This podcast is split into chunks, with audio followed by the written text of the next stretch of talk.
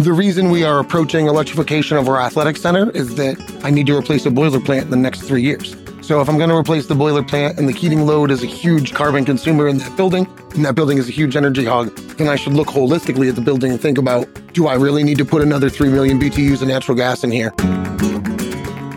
Welcome to Smart Energy Voices, an SED podcast featuring conversations with leaders of the energy transition, hosted by Smart Energy Decisions' own Deborah Chanil.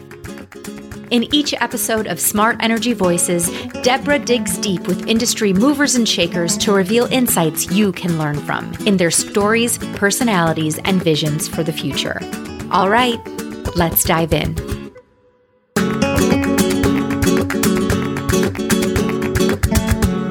Welcome back to Smart Energy Voices. I'm your host, Deborah Chanil.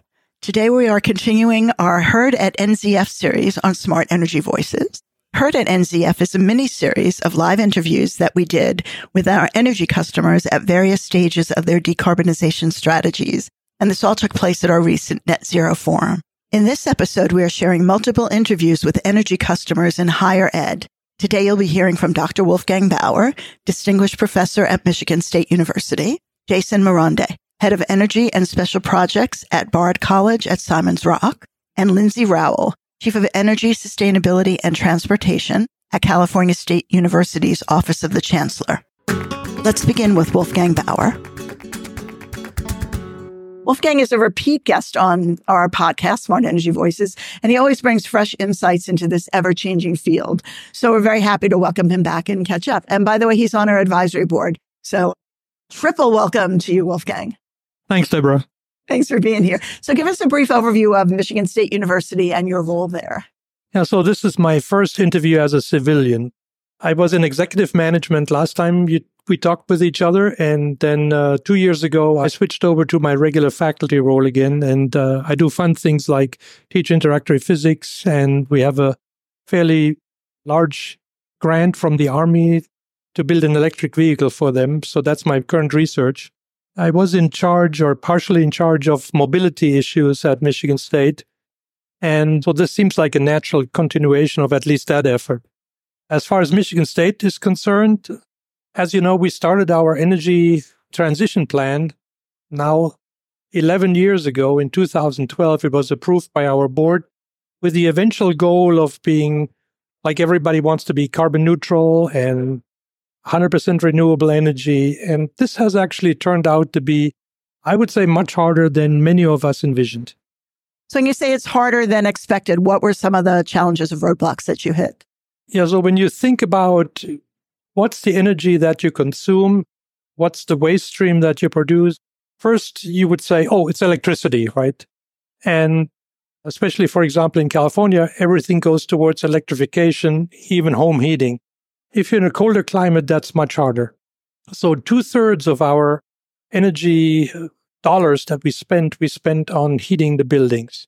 We have a, our own microgrid since 1894. So we have been a microgrid community before it was fashionable, 100 years before it was fashionable. And we have actually retained this right to make our own electricity. And in 1964, also long before it was fashionable, we built the first cogen power plant. It's a roughly 100 megawatt installation. We produce 900 psi steam, run it over steam turbines, and then send 90 psi steam everywhere on campus to heat our buildings. So, on paper, this is a very efficient operation. But it turns out that through the years, partially through more need for electricity and partially also through better building installation, the balance between steam needs and electricity needs has been disturbed more and more. And so now we're in a point where we don't use a significant fraction of the steam because we need the electricity. And so we just send it up cooling towers. And what we find is that two thirds of our dollars that we spend on gas purchases to run our power plant goes into home, I mean, building heating. And so we try to make incremental steps to put the uh, power plant back in balance. And so our newest project is actually not a renewable energy project, but it's a conventional power plant of uh, the newest generation. And so, what I mean by that is we have unmarried our steam and electricity production. And instead, we have some very high efficiency recip gas engines. So they've worked basically like giant truck engines, but each of them produces 10 megawatt and they have very good ramp rates. So they, they can produce low amount of electricity and high amount of electricity. And the switchover time is very short between them on the order of a few seconds or minutes. And so we can balance our electricity and steam much better between the two extremes. And what, what it has enabled us is to integrate solar. So the 11 megawatt solar carport that I talked before is integrated and the intermittency can be balanced in our microgrid through this rapidly changing electricity supply from this gas fired power plant. I want to follow up on what you said about the microgrid. It started in 1894. What did a microgrid look like in 1894? Not that you were there, by the way. Don't mean to imply that, but just slightly before I started. Yeah. So let me rewind to 1855 when our university was founded. And so what they did first was, oh, you know, we need to heat the buildings. And so they had individual fireplaces in the buildings. It was all wood fired. And then we built a railroad connection. And so we could switch to coal firing. And by the way, that only stopped in 2017 when we completely terminated coal firing and went all to natural gas, which, by the way, saves half the emissions if you do that simple switch from coal to gas. And then the microgrid itself wasn't what it is now. It was just individual physics and engineering professors experimenting with this newfangled stuff called electricity. And lo and behold, we could make some light bulbs work. But we retained the ability and the right to make electricity on our campus, and we did never give that up. So all around us, it's a regulated state. There is a monopoly. Consumers Power and Detroit Edison have nicely split up the state, and Consumers Power is all around us. But on our campus, we have the right to make our own electricity. And that is both useful for money saving and also for resiliency. There was this big blackout all over the northeast of the country good 20 years ago or so. And one of the very, very few places that were not in the dark was Michigan State University's campus. In the 35 years that I've been at Michigan State, we had zero seconds of blackout on our campus. And given that you have such a big, you've got research going on, you've got a lot, never mind, you know, the students being there, first of all, and keeping the buildings going, but you've got research and other things going on where you can't lose power. So that's a big advantage. Do any other universities have that, or is this particular to MSU that you know of? I mean, we're in the vast minority. Most universities purchase at least their electricity, and then they will have a either local in each building heating mechanisms or central heating over, over campus. Very few have their own microgrid. Okay. I want to again, being a university, there are some pros and cons in terms of energy and sustainability. You know, you're not going anywhere. You've been there. It's 100 years. How old is the university? You said 18. 1855. So 170 years. Right. So you take the long view on projects. So that's certainly an advantage. What are some of the other advantages and what are some of the challenges in operating as a university? Yeah. So I would say the advantages are definitely continuity. We've been there for a long time and we know we will be there for a long time, even though with the rise of AI, you know, this also may uh, deserve a little bit of rethinking. But basically, university will always be a place where young people meet their life partner, I would say. Even if they don't learn that much in academia on campus, at least they meet somebody that they can get married to. And there's football, you know. Oh, well, there's always football in MSU. That I know. So continuity is a big advantage. So when we went out for power purchase agreements, we were able to sign a 30 year agreement without a problem, whereas most commercial entities have a real problem with 30 year agreements. If you just look 30 year back, there was no Amazon, there was no Google, right? And so the biggest players in the world 30 years ago didn't exist. And chances are some of those big players in the world will not exist. Remember, AOL was the biggest company in the world, and now it's basically vanished. Yahoo basically vanished.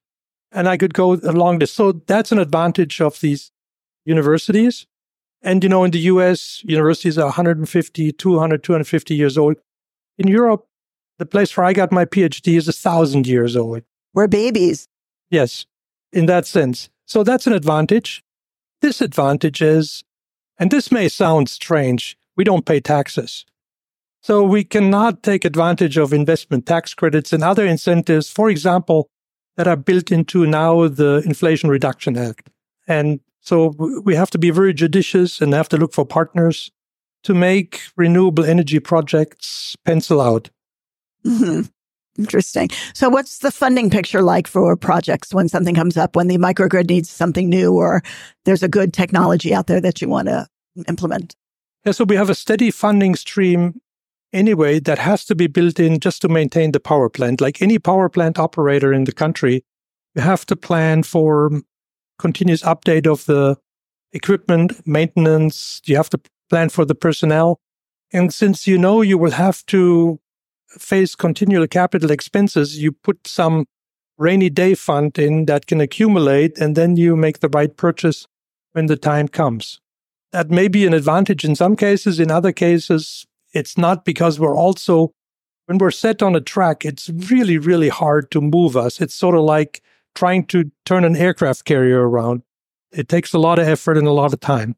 Interesting point. I hadn't thought of that part of it. All right. So thinking about the state of clean energy outside of the university or inside, give us a last statement. What do you see as the biggest challenge going forward and what's the biggest opportunity? Yeah, so this actually clearly depends on where you are in the country or in the world.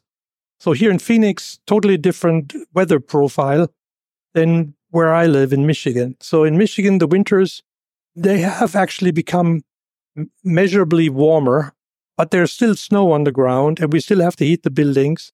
And as I said earlier, two thirds of our energy dollars flow into that process. So, what I'm really looking for is a partner that can deliver medium depth geothermal arrays where we can use heat pumps and basically suck the heat out of the ground and heat our buildings in the winter. And, you know, a couple hundred feet down, the temperature is always 55 degrees. So when you thermalize against that, you can also use that same water to cool the buildings in the summer. And that is great energy savings, as we all know from heat pumps. You know, they have efficiencies, and my physics colleagues should not listen into this, but their efficiencies are effectively greater than 100%, 200, 250%. Right. So I think we have now the subject of the fourth podcast when you get geothermal up and running. we will have you back again. But Dr. Wolfgang Bauer, thank you so much for being with us today. I always appreciate your viewpoint, your expertise. Thanks for your time.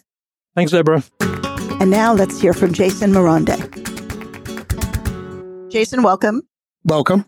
Jay or Jason, I've been given permission to use both. Sorry about that. Tell us about Bard College at Simon's Rock and your role there. Well, Bard College of Simon's Rock is the only residential, the world's only residential early college. And that means that a majority of our college freshmen have completed 10th grade in high school and dropped out. They will never receive a high school diploma, but they will receive a bachelor's from Bard College two years before their peer set.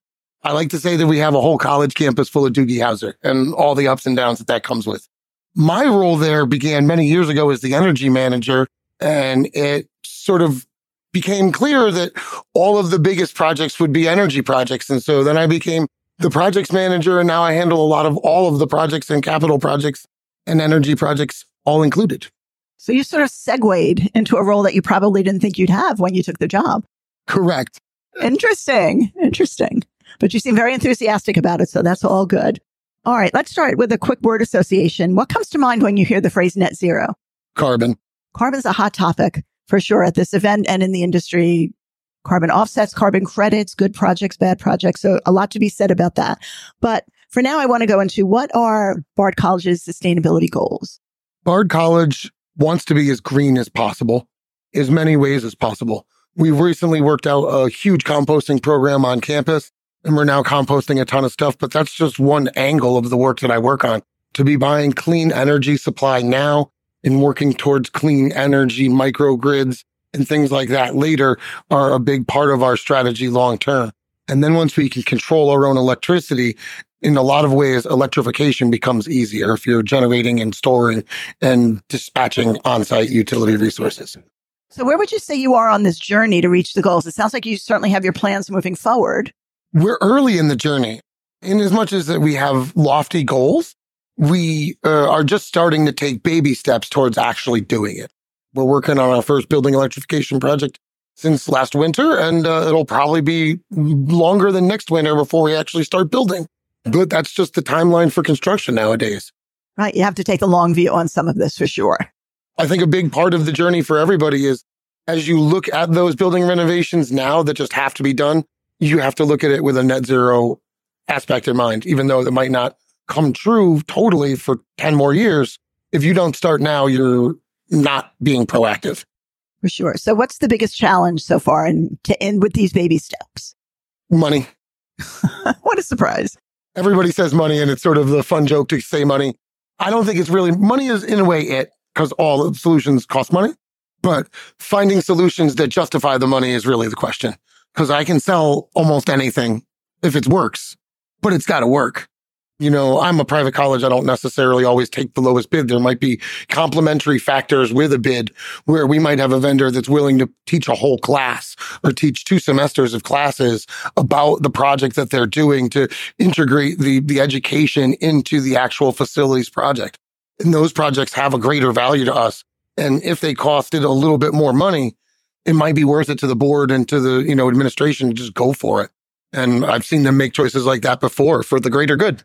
Wow. So that leads right into my next question, which is basically, you know, is there cooperation at the highest levels, the board, all of that? And then we'll talk about the students. But first talk about, you know, you are you struggling to prove a business case or are they really, are they on board? The board is on board. I think they are, some of the people on my board in particular are very smart about energy issues. And so you're not, make sure you got your numbers right before you go talk to them. But when the numbers are right, they're on board. They, I think, understand, I think, and like a lot of boards should, that this is coming down the road at you, whether you like it or not, and you're not going to get around it. So you can spend the money slowly now, or you can get caught in 10 years with a, you know, quarter of a billion dollars problem on your hands. And that's for a relatively small institution. Mm-hmm. And let's talk about the students a little bit. I like what you said about, you know, potentially having projects where they're involved and they can learn from it. What's their level of interest in sustainability and energy programs? I lecture probably three to four times every semester. I teach a class during our January term that is generally pretty oversubscribed. And at any given point, our facilities department has between one and four interns and then another one and four facilities employees, students and it's sort of a different fine line. The interns aren't necessarily assigned to toil as much as the workers, but a lot of people come to see the big generators and to see the tunnels that make it all possible, sort of see what's behind the scenes. But I find that this generation of kids is deeply interested in the world around them and making it better. Mm-hmm. Very good. And I want to go back to a funding question for a minute because you just funding, it's a private institution. You don't have to make the case to the wider world or whatever, but what is the funding picture like for a private institution? For a private institution in terms of options available to us. Right. And getting the money, you know, is the money loose enough to get these projects done? The money's not impossible. The money's not impossible at all. Like I said, the trick is like the reason we are approaching electrification of our athletic center is that I need to replace a boiler plant in the next three years. So if I'm going to replace the boiler plant and the heating load is a huge carbon consumer in that building, and that building is a huge energy hog, then I should look holistically at the building and think about do I really need to put another 3 million BTUs of natural gas in here? Has the state of Massachusetts told us they're going to turn off the natural gas? Is it not a good business case to install an appliance that I'm know I'm going to rip out? I know is not going to fail, but is no longer going to function when Massachusetts turns off the gas and then build the business case that way. Right. Inter- the timeline at institutions is very different at C&I companies because you are taking the long view. Yeah. You can do that. That your company's not going out of business anytime soon. We are building 100 year buildings and 50 year buildings. We're not building this is not a warehouse that's going to be here for 15 years and we're going to grow out of it. This is a dorm that needs to stand for 100 years and is right. You're building things to last. Yes. Yeah. Interesting. Not that they're not, but again, a different time frame, a different point of view. Yes. Interesting. So what's been the biggest surprise for you as you work through all these issues? Surprise? I don't know if so much has surprised me. Like you know what I really liked that I learned from yesterday's thing is the idea of applying a price to carbon and to be able to bring the carbon into the function. And like, I like to work with math. as much as this is all a people to people relationship building experience here, like there's some part of math in contracts that just are going to rule the day. And so if you can plug that function of what does your university think carbon is worth? What is a metric ton of carbon worth to us? And like I personally had this thought of like maybe I put that to the whole university community. What do we think a metric ton of carbon is worth? And if it's $25, then my projects aren't very much incentivized. But if the student body comes back and says a metric ton of carbon is worth $5,000, then whoa, whoa, I'm not doing enough. And then we believe in uh, community governance. And so the student body, the community body has, has asked a lot of things to, to sort of lead ourselves and to think of what would make the group happy.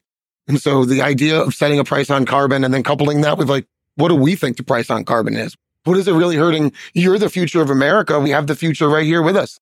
What do you guys think it's worth? What do you folks?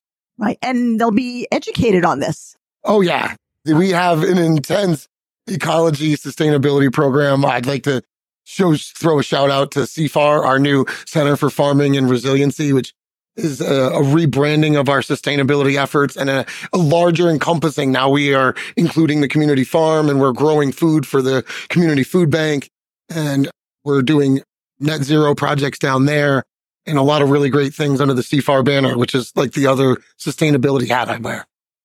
So even though you said you're kind of early on your journey, you've had a lot of wins already. Uh, we have a lot of wins.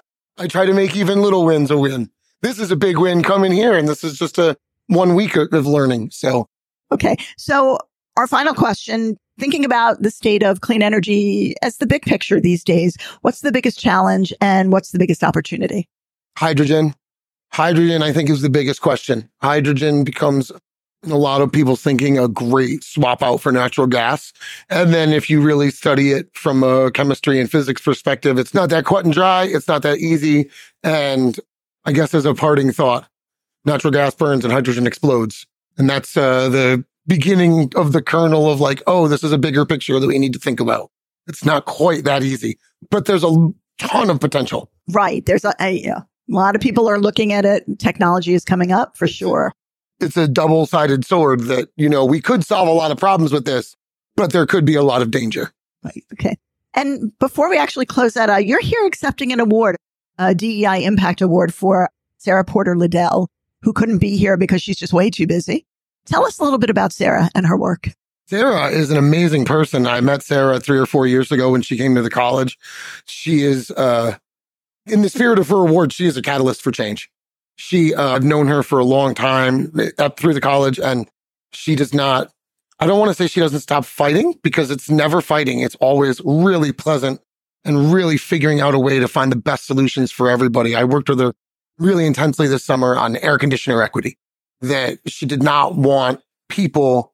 We are not fully subscribed in the summer. We, you know, we're a rental facility basically. And she didn't want the students that we had left on campus not being air conditioned for some sort of like cost saving measure or something like that. And so working with her, we, we changed which dorm would be the summer student housing dorm so that they would be air conditioned. And then she and I went about making sure that the remaining stock of just window unit air conditioners were equally distributed amongst all the faculty and staff that live on campus. So it wasn't like the dean of equity and inclusion, who has now been made our dean of student life, had all the air conditioners and a very kind faculty member down the road had none. Sarah in real life was talking to me about this and, said, take that air conditioner, take it out of the window. I don't use that room. Go give that to Felix like today.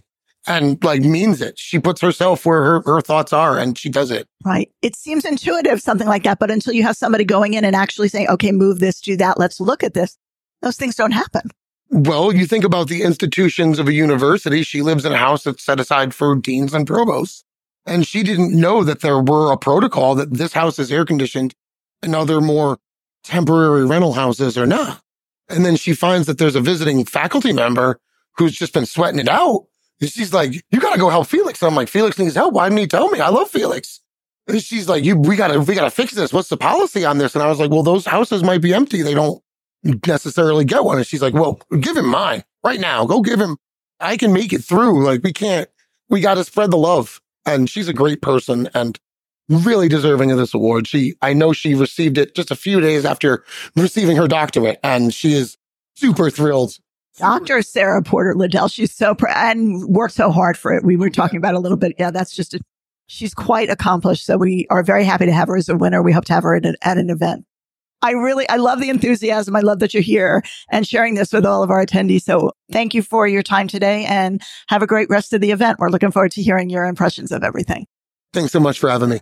And finally, let's hear from Lindsay Rowell. One note, you'll hear a different interviewer voice in this conversation. It's our producer, Maria Fiella, who conducted several interviews live at the event. All right, Lindsay, can you tell us about California State University and your role there? Sure. So the California State University is the largest public university system in the country. So we have about half a million students and about a tenth of that in staff and faculty. So it's a really big organization, 23 campuses plus the chancellor's office and a few satellites. So my role there is I am the chief of energy, sustainability and transportation. I know it's a mouthful and we do a lot of stuff. So we do energy and sustainability policy development and we you know, facilitate implementation on campuses. We do wholesale energy analytics and procurement for the campuses. We do energy code analysis. We do capital planning and project involvement, including master planning for sustainability purposes and energy efficiency purposes. And then we also do social program development. So DE&I, there are offices on the campuses that support diversity, equity, inclusion. And we help to facilitate that through interpretation of legislation and policy procedures, projects, if that's appropriate.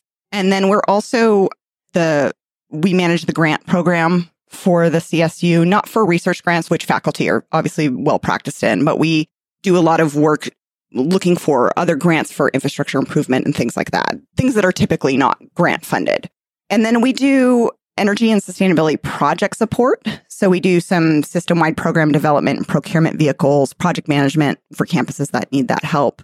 And then oversight of the mechanical review board, which is like a engineering firm or engineering group of professionals that review capital projects and make system wide recommendations for systems implementation and installation. So we do a lot. That's just starting. And then we're also, obviously, it's in the name. We do strategic planning around alternative transportation, alternative transportation program, and then actually electric vehicle charging and infrastructure related to that. So we do a lot. You're a busy woman. How large is your team that is executing all of these different things?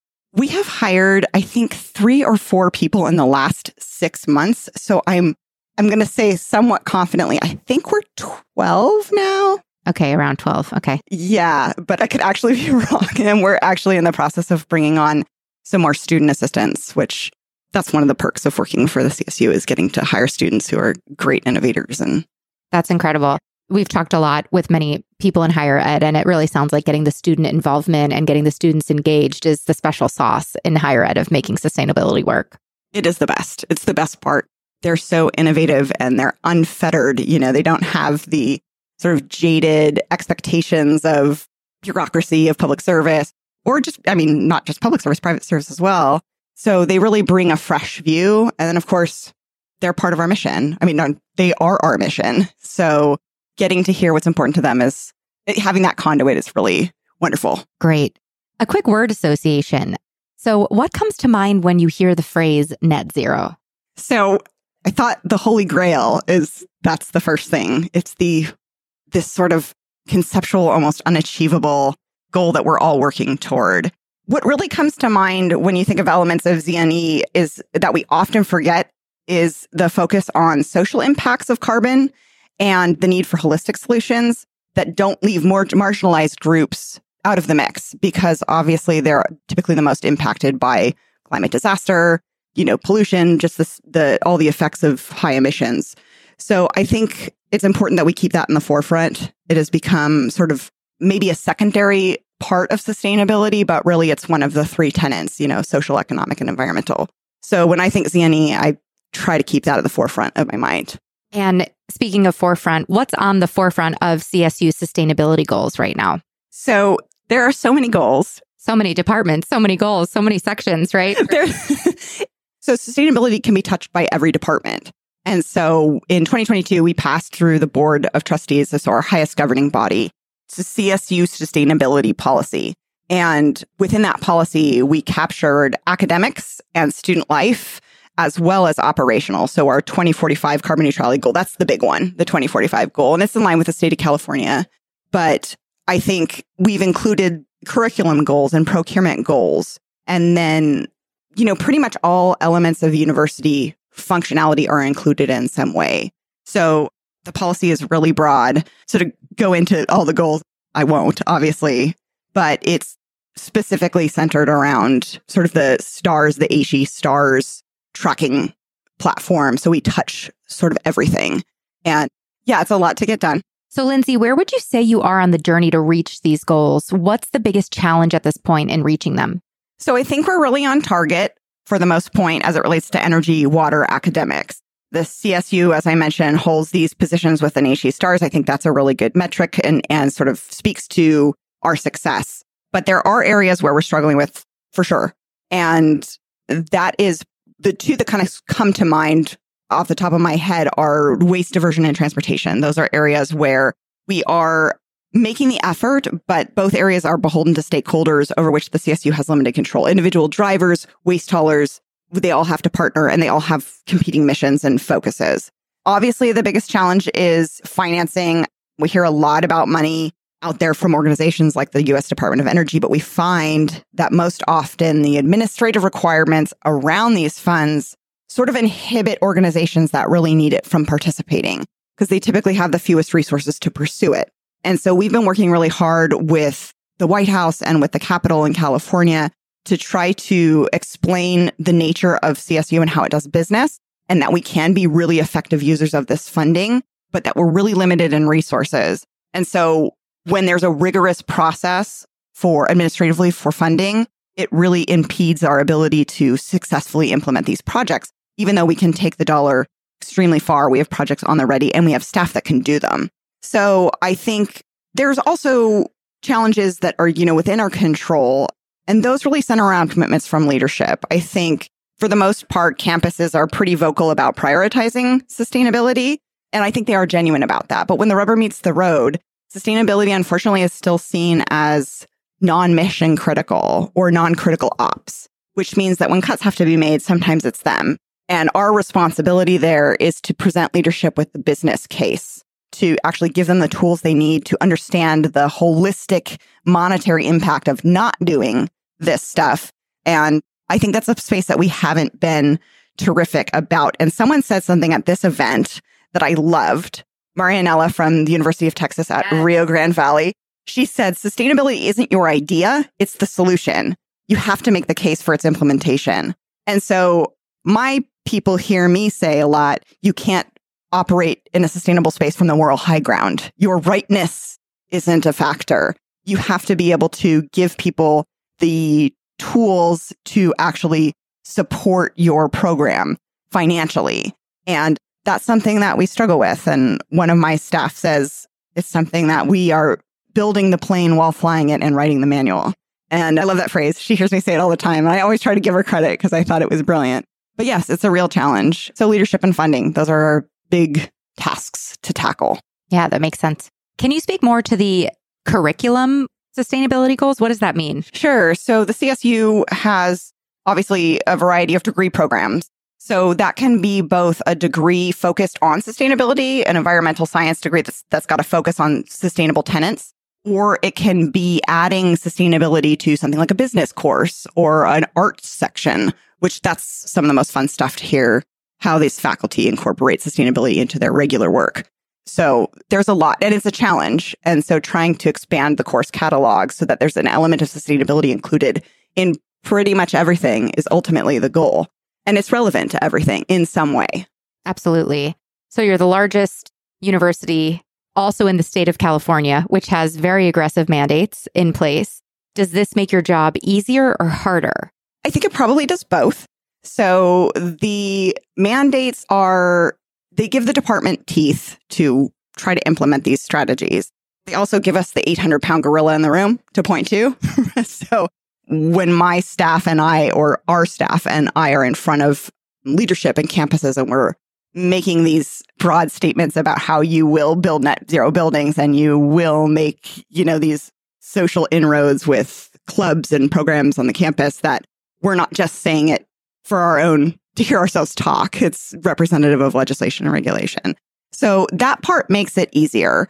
And I think the truth is, though, legislation and regulation is inherently messy. So we have regulation that competes with each other. Unfunded mandates are a four letter word in California. That's just the way it is. And so we don't want to have to say, just make it happen to campuses. And we certainly don't ever want to put the burden on the backs of the students that we serve. So the legislation makes it, it forces innovation, but it also means we have to strategize around funding in such a way that we can meet these goals. Yeah. So let's dive into funding. How does it work for the public institution? So the public institution is basically, we get allocation from the state every year. That allocation has declined significantly over time. We do have a five year compact with the governor of California that's tied to enrollment. So that's a really principal focus for the campuses right now. Then the chancellor's office distributes that money to the campuses, to the campus presidents, and they have to make the allocation decisions on both the academic and operational side. So that's kind of how the funding works. Got it. What's been the biggest surprise as you've worked through all of these issues? So I would say, hands down, the commitment of the staff to this work. They're not in it for the money or the glory. We're a public institution, so this is not the place to go for that. But we all believe in the CSU and its mission so completely and to such a degree, no pun intended, that they deal with this sort of constant barrage of changing conditions, um, climate anxiety, which is very real, competing priorities, lack of funding, you name it. And we have to talk each other off the ledge frequently. This work can be very sort of emotionally, mentally, psychologically draining. And so when we work really hard and, and we either don't reach a target or a target, you know, gets pulled back, it can be painful. So everybody just works really hard all the time and they keep pressing forward, looking for alternatives and innovating and trying to keep student success at the forefront of our goals. It's, I just can't express how impressive it is, the level of commitment. From the faculty, do you also see a lot of cooperation coming from the students and from the higher ups at the university? Yeah. So the staff I'm talking about are obviously, you know, my staff. I think faculty, they're deeply engaged too, generally from sort of a research and higher level perspective focused on whatever their mandate of instruction is. The students are the ones that force this to happen. Uh, students are now looking at sustainability metrics as part of their decision tree for deciding where to go to school. And so it's now become part of the business case to make for leadership when they're deciding what programs have to get sacrificed in hard times or what programs to support during fat times. So it has become a really important element of generally doing business as the CSU. Yeah, I'm sure. And it's only going to expand from there. What about some wins? What's been a recent win you want to celebrate? So there's been so many. We're so great at everything we do. So I think we've managed to keep our energy usage level over the last 10 years. And when I say level, I mean we haven't increased our emissions despite adding millions of square feet to our physical asset space. We have solar installations across the state. Most of the campuses have something that they're either working on or have already installed. We've saved millions of dollars in energy costs through deep efficiency projects. We have new and emerging sustainability degree programs, which we spoke about briefly. And then on the social side, every campus has student life centers focused on supporting LGBTQ plus students, BIPOC students, disabled students, and then things like campus closets or food pantries to support housing and food insecure students. So a whole host of basic needs programs across the CSU. So we do this really, really well. And then I think one of the big things that sort of is a recent but ongoing development is that we have the CSUs have occupied five of the top 10 top performers within AASHE STARS. So five of the top 10 are CSUs. And we're really proud of that. It's just a tremendous amount of work. And I think unless someone's gone through the reporting process, it takes at minimum a year to put together a report. But for most campuses, it's really like a three year cycle because it's just so intensive. So yeah, so we've had a lot of really strategic wins in this area and we're very good at what we do. Yeah, well, we celebrate you right alongside you.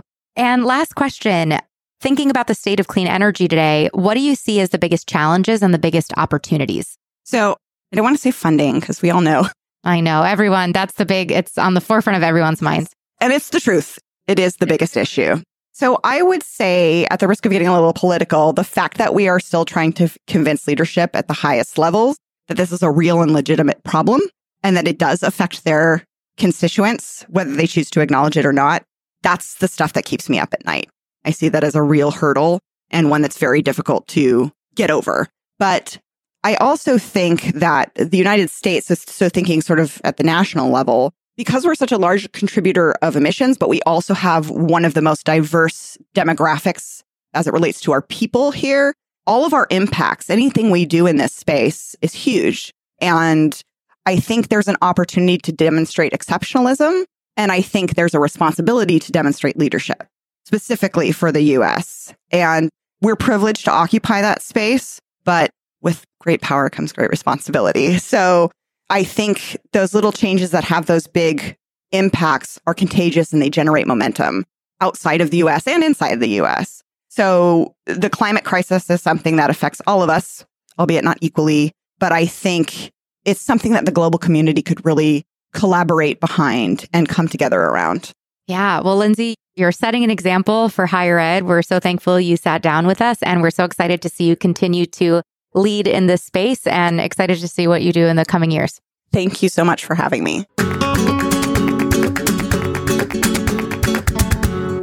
Many thanks to Wolfgang Bauer, Jason Moronde, and Lindsay Rowell. We look forward to watching your journeys as you move forward. I'd also like to thank you, our community of listeners, for tuning into this podcast and being part of Smart Energy Decisions. If you enjoyed the episode, subscribe to the podcast on iTunes and tell your colleagues and peers about it.